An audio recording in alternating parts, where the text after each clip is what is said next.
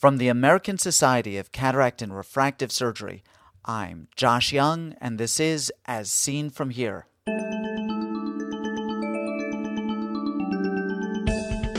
In today's podcast, the pressure head.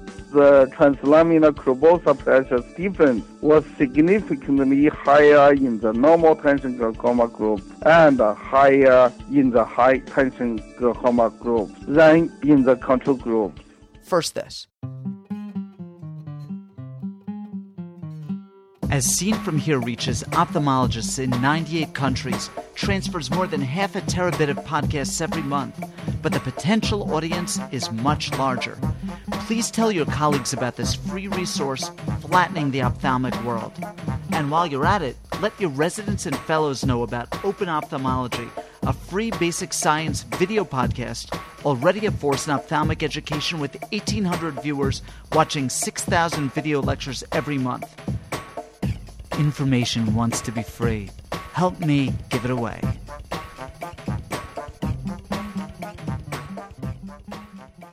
What if we had it all wrong? The glaucoma specialists make a point of defining glaucoma without reference to intraocular pressure, but you know that intraocular pressure is central to glaucoma management. But what if they were literally correct and IOP in any absolute sense really doesn't matter? Two years ago, John Berdahl spoke to us about his retrospective study showing decreased CSF pressure in patients with open angle glaucoma.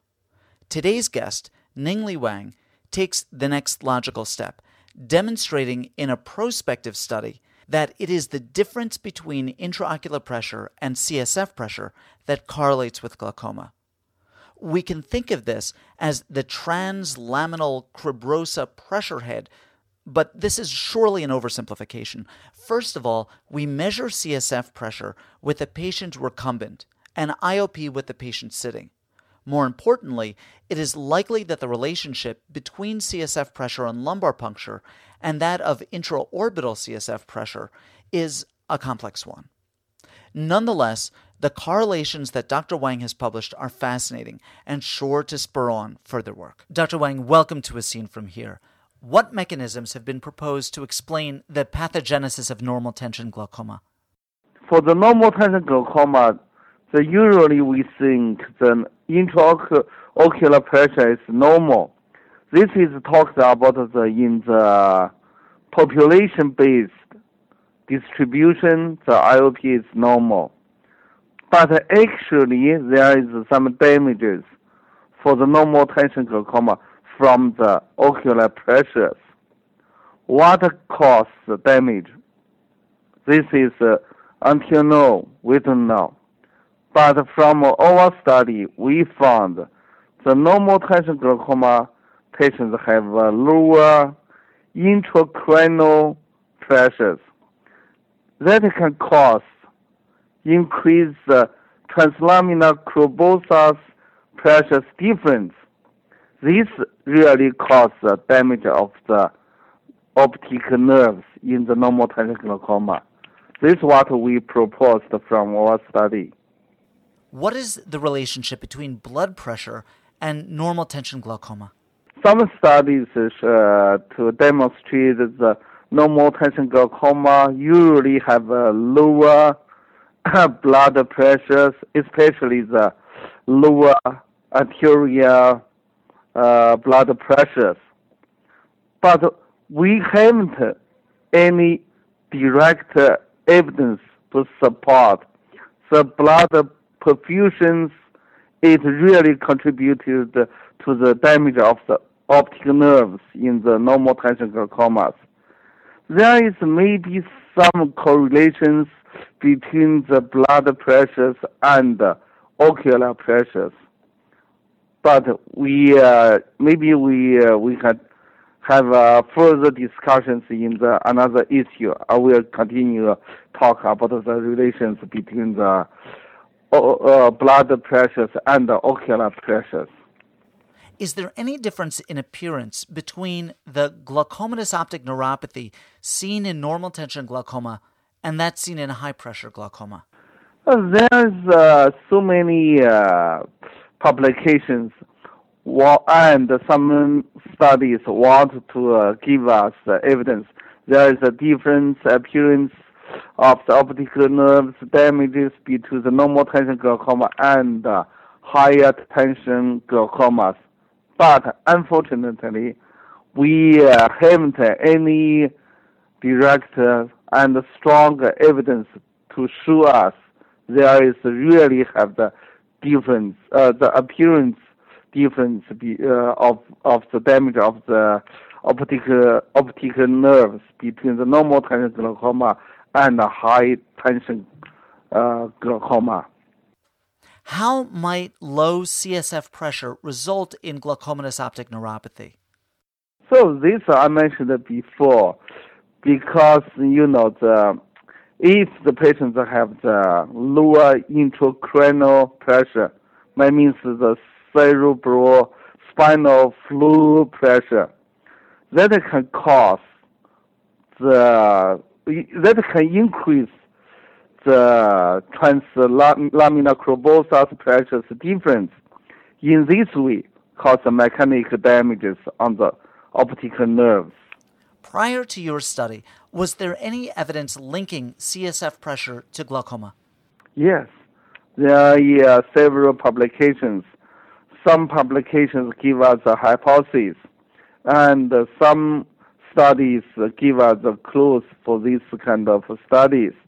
Just like uh, last year, there are one publications on the ophthalmology. That is uh, clinical retrospective studies. Yeah, that should uh, get the same result.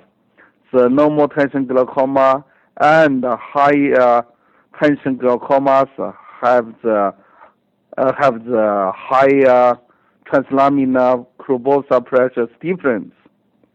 And also there are some studies uh, by use the mathematics uh, analysis uh, strategies to give us some some evidence about that.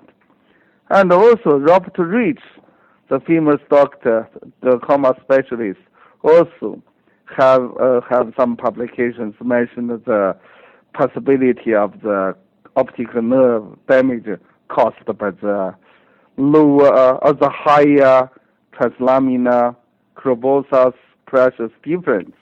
Dr. Wang, can I have you describe the design of your study? So, the, someone uh, mentioned our study is a uh, prospective intervention pilot study. It's not really. Our study is a uh, prospective observational pilot study. We haven't any intervention. We just do the observation. So we have to change it to the prospective observational pilot study. What were your results? Also, for the result, actually, the the data, the things we uh, published on the, our papers. Here, I will give you the little bit of summary about that. The lumbar CSF means the cerebral cerebrospinal fluid pressure was significantly lower in the normal tension glaucoma group. Than the, in the higher tension uh, glaucoma groups, and also it is higher than the control groups. And the translaminar cribrosal pressure difference was significantly higher in the normal tension glaucoma group and higher in the high tension glaucoma groups. Than in the control groups. And the extent of the glaucoma to vision field damage was negative, correlated with the height of the CSF, means the cerebral spinal fluid pressures, and positively with the translaminar cribrosal pressures difference. Uh, in the control group, the CSF, the cerebral spinal fluid pressure, was significantly correlated with both systolic, uh, systolic blood pressures uh, and uh, intraocular pressure. The translaminar cribrosa pressure difference was not significantly associated with blood pressure. These are results. As you say, you found that visual field loss was correlated with increased intraocular pressure and decreased CSF pressure. I found it interesting that the strongest correlation you found was between visual field loss and the translaminal pressure difference. Yes, it's true. It suggests that also, according to the prior uh, the hypothesis proposed by the other other doctors, so the translaminar pressure difference may be the more important factors than the intraocular pressures alone. Or the cerebral, cerebrospinal fluid pressure alone for the pathogenesis of the glaucomatous optic nerve damage. In the context of your multivariate analysis, what happened when you looked at intraocular pressure and CSF pressure controlling for the translaminal pressure difference? Yeah, in the multivariate analysis, it was only the translaminar pressure difference and uh, no longer the intraocular pressures or cerebrospinal fluid pressure, which was significantly associated with the glaucomatous damage. In that analysis, glaucoma damage was the dependent parameters and the intraocular pressure, cerebral, cerebral spinal fluid pressures, and the translaminar pressures difference, where the independent parameters. I just want to repeat what you just said because it's a profoundly interesting point that when you controlled for the translaminal pressure difference, that intraocular pressure at that point was no longer an independent variable, that it, it dropped out of the equation. Yes, this is another uh, interesting fact. The blood pressures, IOP, and the glaucomatous damages is uh, correlated with each other. Did any parameters correlate with CSF pressure?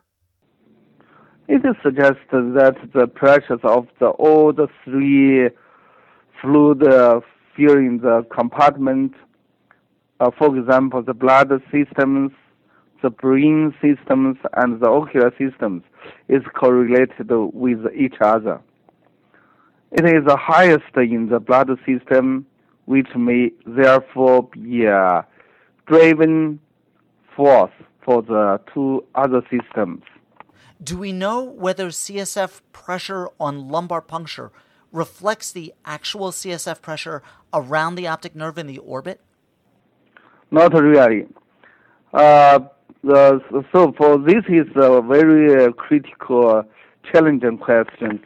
When we submitted our uh, paper to the some journals, also the some reviewers uh, uh, ask the, the same questions but we uh, get some reference from the, the from the some publications mentioned in the normal range, just like the from the uh, five to the ten millimeter microcy. In this re, uh, uh, re, region, there is a, have a very good correlations between the pressures behind the eye and the spinal.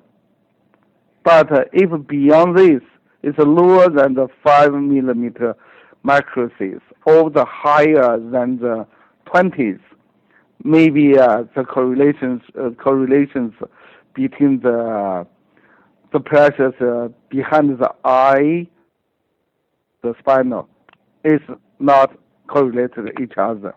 When we talk about pressure heads, like the translaminal pressure head, do we need to take into consideration the fact that we measure CSF pressure with the patient recumbent and intraocular pressure with the patient sitting up? Oh, you mean on the posture, the patient's posture, the influence from the patient's patient's posture. Yeah, uh, definitely there is an influence, because we have some publications uh, to, to tell us there is some difference when the sitting uh, in the sitting position we uh, take the measurement of the intraocular pressure and the uh, supine. Uh, it is quite different. Maybe there is a three to five uh, millimeter microsis. So, consider this influence. We uh, we take the same standard procedures for the normal tension glaucoma and the high tension glaucoma and the control. So we use the same procedures for the measurement, uh, the intraocular pressures and the CSF pressures. So we can balance the influence from the postures. So very good suggestions. We also think about the uh, the influence. Have these findings changed the way that you practice? For example, do you avoid systemic carbonic anhydrase inhibitors? Yes, good. Yeah. So right now we uh, when we found the normal tension glaucomas, even the glaucomas, the intraocular pressure is beyond normal. I will give the patient some suggestions. If you have some systemic disease, if the doctors ask you to use some systemic carbonic, uh, uh, carbonic uh, dry uh, hydrolysis inhibitors or some kind of medicines influence the intracranial pressures to tell the doctor you are the glaucoma. It can increase the risk of the damage of the optic nerve. Yeah, we give the patients the suggestions. And in our practice, we uh, avoid to use these kind of systemic uh, drugs for the our patients. I'm the for this publication. I'm the co-respondent. Also, the first author right now is uh, uh, sitting by side of me. I would like to ask the first author to talk a little bit to you. Yeah, thank you very much. And I'm also very honored to be here and discuss with you about our manuscript. And uh, I would like to uh, thank my PhD supervisor, Pro- Professor Wang Ningli's direction, and also the uh, patient and the families of the study uh, support us to do the very uh, worthwhile and interesting research. Dr. Wang, thank you so much. Uh, good to talk to you. Ningli Wang is professor of ophthalmology and chief ophthalmologist and vice president of the Beijing Tongren Hospital.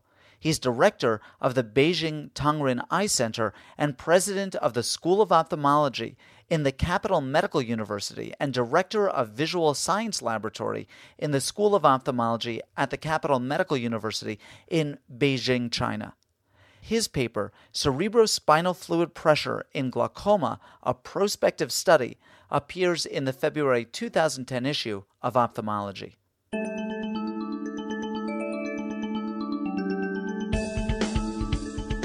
Ask questions of Dr. Wang or any of our previous guests, or make a comment about any of the topics we've discussed. These interviews are meant to be the start of a conversation in which you participate. Write to me with your questions or comments at jyoungmd at gmail.com. As Seen From Here is a production of the American Society of Cataract and Refractive Surgery. Be a part of the next podcast. I'm Josh Young.